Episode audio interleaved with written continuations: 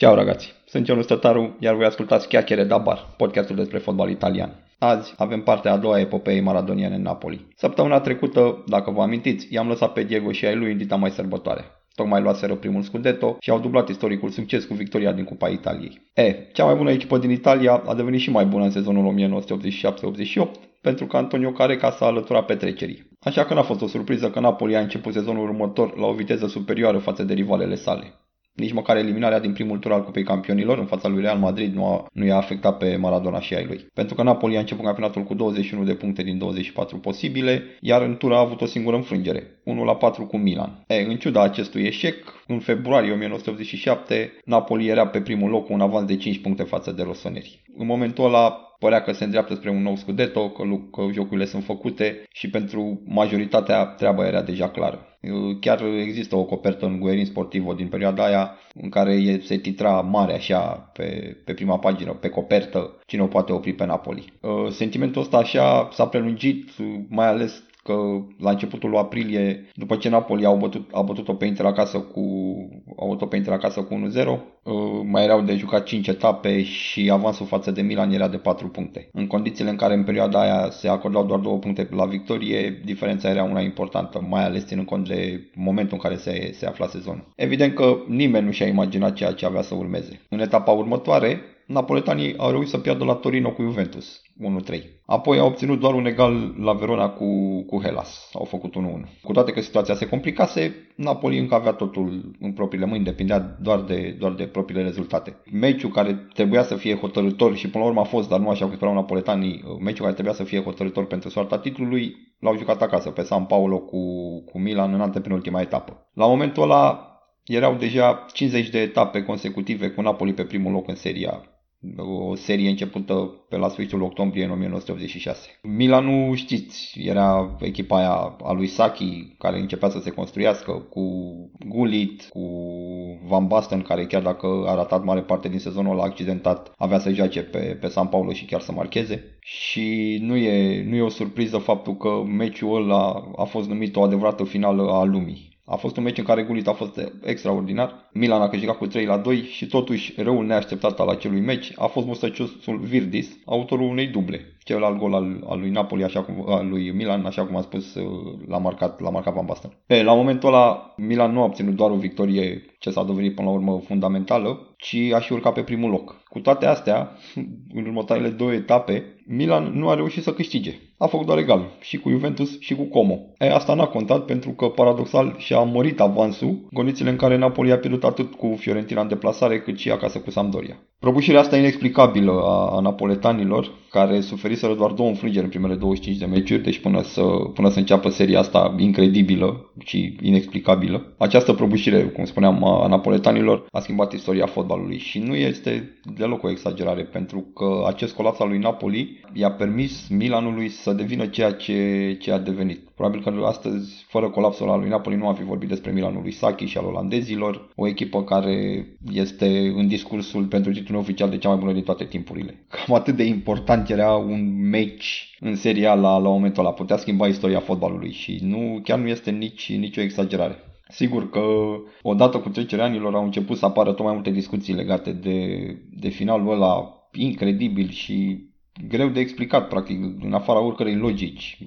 Evident că a apărut și o discuție legată de implicarea mafiei napoletane, celebra Camora, care, speriată că ar fi trebuit să plătească mari sume de bani celor care au pariat pe un titlu cucerit de Napoli, a decis să intervină și a făcut în așa fel încât Napoli să, să nu câștige titlul ăla. Maradona a vorbit ulterior de neînțelegeri cu, cu antenorul cu Ottavio Bianchi, până la urmă nu există o, o explicație unanim acceptată pentru, pentru ceea ce s-a întâmplat în, în finalul ăla de campionat. Dacă ar trebui napoletanii să vadă un lucru bun în, în, în prăbușirea aia, a fost ceea ce a urmat în, în sezonul următor. Sezonul următor care a început cu, cu o nouă achiziție importantă, Alemao s-a, s-a, alăturat, s-a alăturat echipei. Un nou portar, Giuliano Giuliani, care l-a înlocuit pe Garela, De asemenea au plecat și Bani și Giordano, doi jucători care au, care au avut un rol important în, în ascensiunea napoletanilor. Iar uh, sezonul de Serie A uh, a oferit câteva meciuri memorabile pentru Napoli. A fost un 8-2 cu Pescara, un 5-3 cu Juventus la Torino, un meci în care Careca a marcat un hat-trick, sau uh, o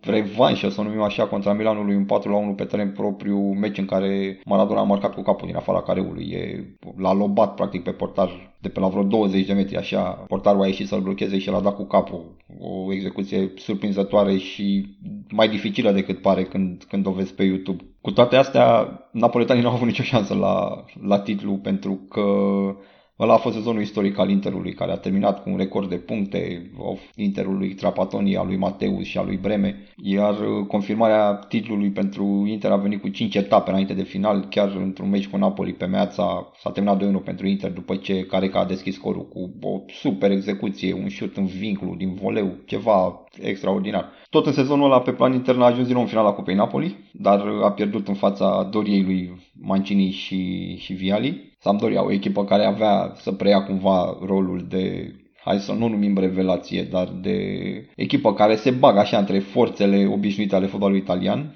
și avea să preia de la Napoli rolul ăsta și să, și să cucerească un scudeto istoric în, în 1991. E, dar uh, pentru napoletani uh, sezonul 1988-89 este cel în care Cupa UEFA a venit, a venit lângă Vezuviu. A fost un sezon extraordinar în, în Europa, în Cupa UEFA pentru, pentru Napoli, care a trecut de PAOK, de Locomotiv Leipzig, de Bordeaux, apoi a fost celebrul sfert de finală cu Juventus după 0 la 2 la Torino, un 3 la 0 acasă pe San Paolo, după prelungiri, unul din marile meciuri din istoria clubului și evident semifinala cu, cu Bayern care a oferit uh, unul dintre momentele memorabile pentru, pentru Maradona, culmea nu în timpul meciului, ci înainte de meci, e celebra încălzire de la, de la München dinaintea returului. Maradona s-a încălzit pe Life is Life, viralul ăla care a circulat și în zilele astea după, după moartea lui, a revenit, a redevenit hit, dacă putem spune așa. Și în returul la Maradona a dat și două asisturi și a contribuit la 2-2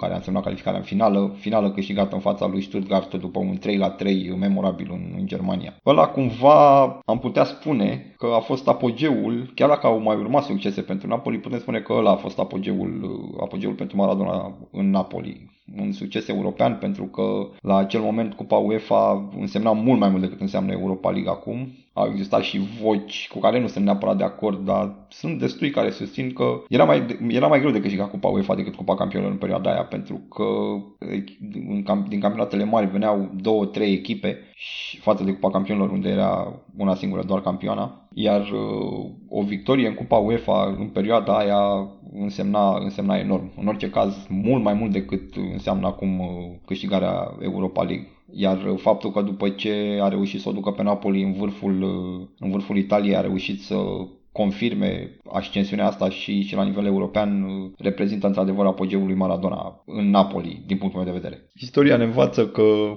la apogeu se văd și, și semnele declinului marile imperii pot, pot depune morturie în, în privința asta. Cumva se poate spune că și în cazul lui Napoli și al lui Maradona lucrurile, lucrurile au stat la fel. 1989 a fost anul triumfului european, dar în același timp au apărut și primele semne că lucrurile nu mai sunt în regulă între Maradona și, și clubul cu care practic se, se identifică.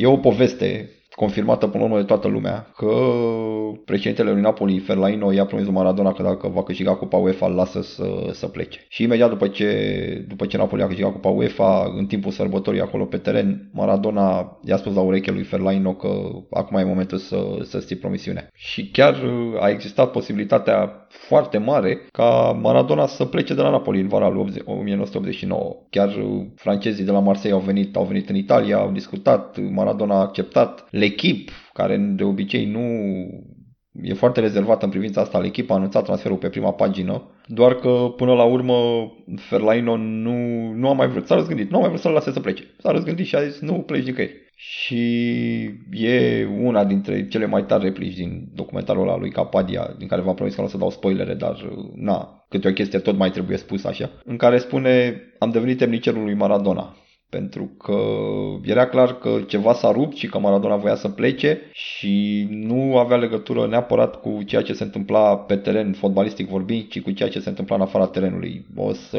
vorbim despre asta mai pe larg la, la final, când o, să, când o să tragem concluziile. Ideea e că vara, din, vara aia a anului 1989 a fost destul de agitată la Napoli și nu doar din cauza lui Maradona, ci și pentru că s-a schimbat antrenorul, Alberto Bigon a venit în locul lui Bianchi, uh, Luciano Moggi, care lucra atunci la Napoli, a făcut cel una dintre descoperirile lui uh, dracu știe de unde le găsea el. A reușit să vină din serie C, C1 de la Torres cu Gianfranco Zola, copil la, la momentul ăla. Gianfranco Zola pe care atunci când Maradona l-a văzut s-a amuzat, s-a uitat la el și a zis în sfârșit ați reușit să luați unul mai mic decât mine. Până la urmă oricum relația între ei a fost, a fost foarte strânsă. E chiar și un episod povestit de Zola în care Maradona a acceptat să joace cu numărul 9 pentru a-i lăsa piticul lui uh, numărul 10. După saga aia a transferului uh, eșuat la Marseille, uh, Maradona a vrut să protesteze cumva și s-a întors destul de târziu la echipă.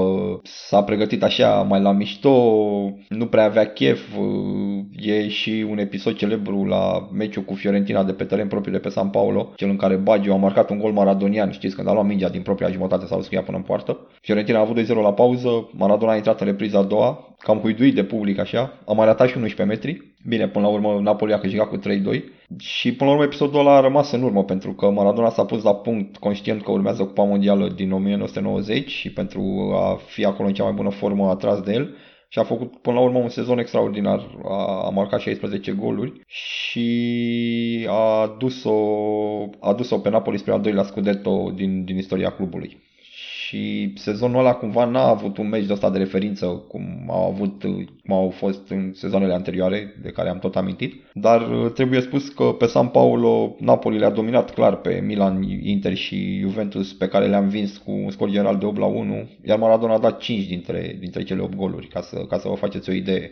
Hotărătoare pentru soarta titlului a fost uh, decizia Federației de a acorda lui Napoli victoria la masa verde cu Atalanta după un 0-0 pe teren, dar pentru că Alemau a fost fost uh, lovit în cap cu un obiect din tribună. Napoli a primit victoria la masa verde. Ulterior, în penultima etapă, Milan a făcut cunoștință din nou cu Fatal Verona, a pierdut, uh, a pierdut pe, Bendegodi, pe Bendegodi și culmea Verona sezonul ăla a retrogradat, dar uh, eșecul ăla a fost, a fost hotărător pentru, pentru soarta titlului pe care Napoli și l-a asigurat în ultima etapă în meciul, în meciul cu Lazio de pe teren propriu. E, și în contextul ăsta în care oricum lucrurile începuseră să scârție, a venit Cupa Mondială din 1990. Cupa Mondială din 1990 în care Maradona n-a mai fost cel din 1986, dar s-a descurcat cumva, mai ales în meciul cu Brazilia din optimi, să, să-i, ducă, să-i ducă pe argentinieni uh, departe în competiție. A fost celebrat semifinală cu Italia de la, de la Napoli, de pe San Paulo, înaintea căreia Maradona a făcut uh, apeluri la, la fanii din Napoli să, să susțină Argentina. Le-a amintit că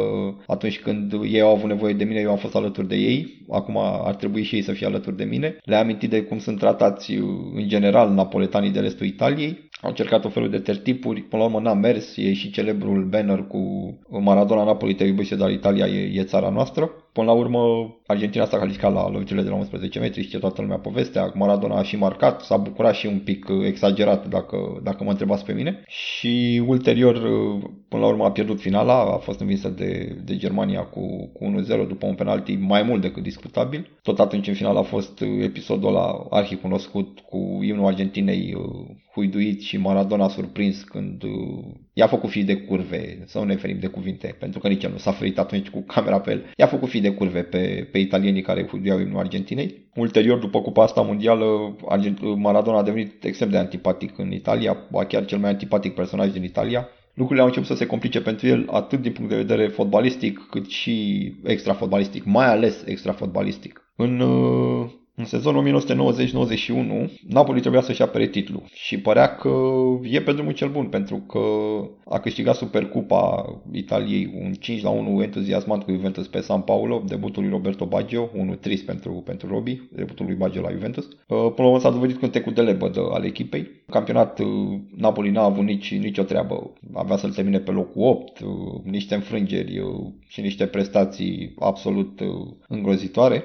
Finalul pentru Maradona a fost la 24 martie 1991. a, a terminat cum a început, cu o înfrângere. A fost un 1 la 4 cu Doria la Genova, el a dat gol din penalti, e ultimul lui gol în, în Italia. Ei, și după acel meci a venit, a venit vestea aia care a zguduit fotbalul. Maradona fusese depistat pozitiv la un control antidoping care a urmat meciului cu Bari, disputat cu o săptămână înainte celui de la, de la Genova. În momentul ăla oricum totul era compromis pentru, pentru Napoli, restul a fost o, o agonie. Ăsta a fost finalul, fotbalistic vorbind, însă acolo s-a ajuns pentru că Maradona nu mai era suportat în Italia și nici chiar și în Napoli aș putea spune. Problema în Napoli a fost că băieții din Camora, care nu au avut nicio problemă să se afișeze cu el atâția ani și să profite de imaginea lui, au decis să, să-și atragă sprijinul, practic, și să-l lase expus în fața nenorocirilor, pentru că problemele lui Maradona nu erau din 1990 sau din 1991, problemele lui Maradona erau vechi.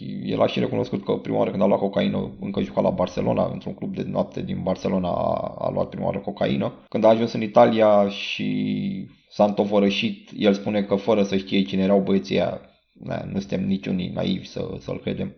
Când s-a întâmplat și cu băieții din Camora, avea totul asigurat uh, și era protejat pentru că forța Camorei în Napoli e, e cunoscută de toată lumea. Problema a fost că s-a cam strâns lațul în jurul, în jurul mafioților și brusc uh, au devenit ipocriți și au zis că nu e bine totuși așa să fie văzuți, uh, că ei sunt așa mai subterani, mai underground și hai totuși să nu să nu mai ieșim noi în public așa cu Maradona cu astea. În schimb, nu aveau probleme să-l ia la 12 noaptea din casă să, să fie imaginea lor la tot felul de evenimente de-astea așa populiste de prin oraș. E, și când a dispărut, când a dispărut protecția asta a Camorei, era evident că era doar o problemă de timp până când venea finalul lui Maradona în Napoli și foarte trist spune că a fost primit de un oraș întreg și nu, nu avea loc să respire atunci când a venit în Napoli, dar când a plecat, a plecat singur. Finalul epopei așadar a fost unul trist, dar cumva asta a contribuit la, la crearea mitului și la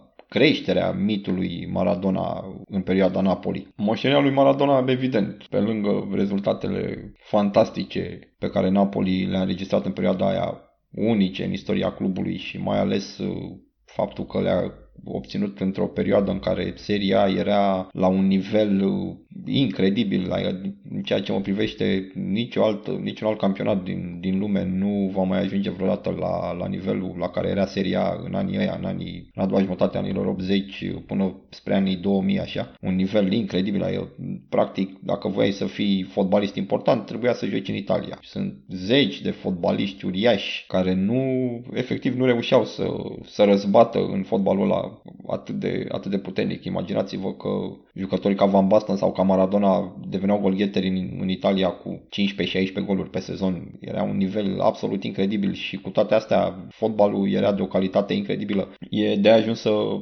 să vedeți uh, imagini cu Maradona în, în perioada în care juca în Italia, poveștile alea cu da bă, dar era altfel fotbalul pe vremea aia, că uite acum cum se joacă, bă băieți, uitați-vă la Maradona cum ia mingea și la ce viteză și cum o controlează și cam la ce intrări trebuia să facă față.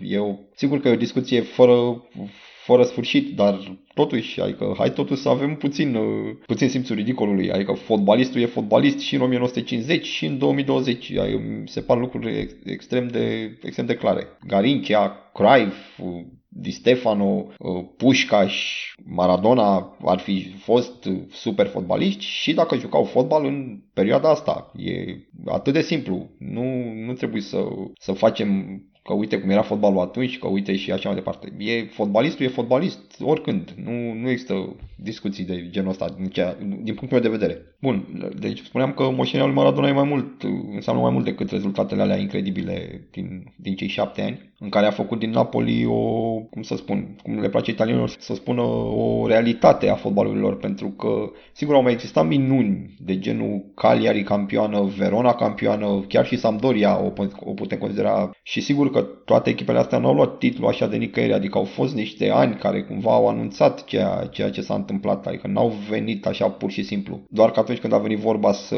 să confirme, nu s-a întâmplat. În schimb, Napoli a, a fost an la rând la nivel înalt, adică a avut 5 sezoane consecutive pe podium, iar 4 dintre ele consecutive au fost pe unul dintre primele două locuri, plus cu UEFA.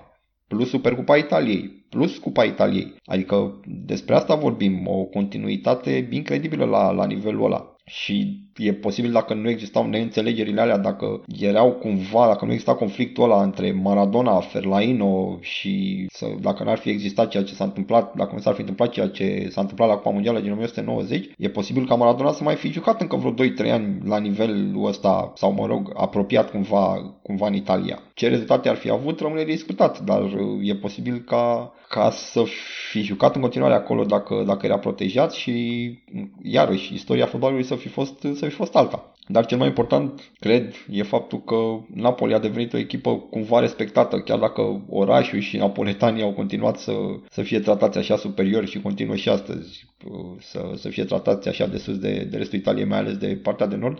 Napoli a devenit o echipă respectată, o echipă cu nume și cumva cu ambiții. Adică ambiția acum în Napoli e să, să revină acolo unde, unde a, a dus-o Maradona. Adică au văzut că se poate. Bine, e nevoie de cineva ca Maradona ca să, ca să reușească să spargă monopolul ăsta care acum apare și mai, și mai puternic decât oricând. De asemenea, moștenirea lui Maradona în Napoli înseamnă picturile alea murale pe care le știe toată lumea, modul în care napoletanii trăiesc și vorbesc despre el chiar și acum la 30 de ani de la momentele alea incredibile pe care le-a oferit. Tot moștenirea lui Maradona e și faptul că nici nu murise bine și deja exista propunerea ca stadionul să-i poarte numele. Și moștenirea lui Maradona înseamnă și momentele în care nu era în prim plan și nu apărea duminica la televizor, pentru că au existat, sunt povești cu Maradona care mergea să joace meciuri caritabile pe terenuri absolut uh, impracticabile și o făcea cu bucurie, cu aceeași bucurie cu care juca el de obicei fotbal. Moștenirea lui Maradona este și uh, prima lui execuție pe San Paulo departe de, de ochii presei, pe un stadion gol, venit să vadă prima oară stadionul, a luat o minge și a așezat-o, s-a uitat la poartă și a pus-o în vinclu. Și apoi s-a întors și a zâmbit strângărește cerând să nu mai fie filmat. E probabil cea mai pură imagine a bucuriei lui Maradona în Napoli. Și cred că mulți napoletani o, o să trăiască mult timp cu, cu imaginea aia, cu acel zâmbet după o minge pusă în vinclu cu o ușurință dezarmantă. Bun, ă, ăsta a fost episodul de astăzi. Ăsta, asta a fost istoria lui Maradona în Napoli. Dacă v-a plăcut sau nu v-a plăcut, vă aștept în continuare să, să-mi spuneți, mai ales dacă nu v-a plăcut și ce nu v-a plăcut. Nu uitați că Podcastul ăsta e și pe Spotify, e și pe YouTube, e și pe Google Podcast. Vă aștept acolo și, și ne auzim săptămâna viitoare. Ceau, ragazzi, pa!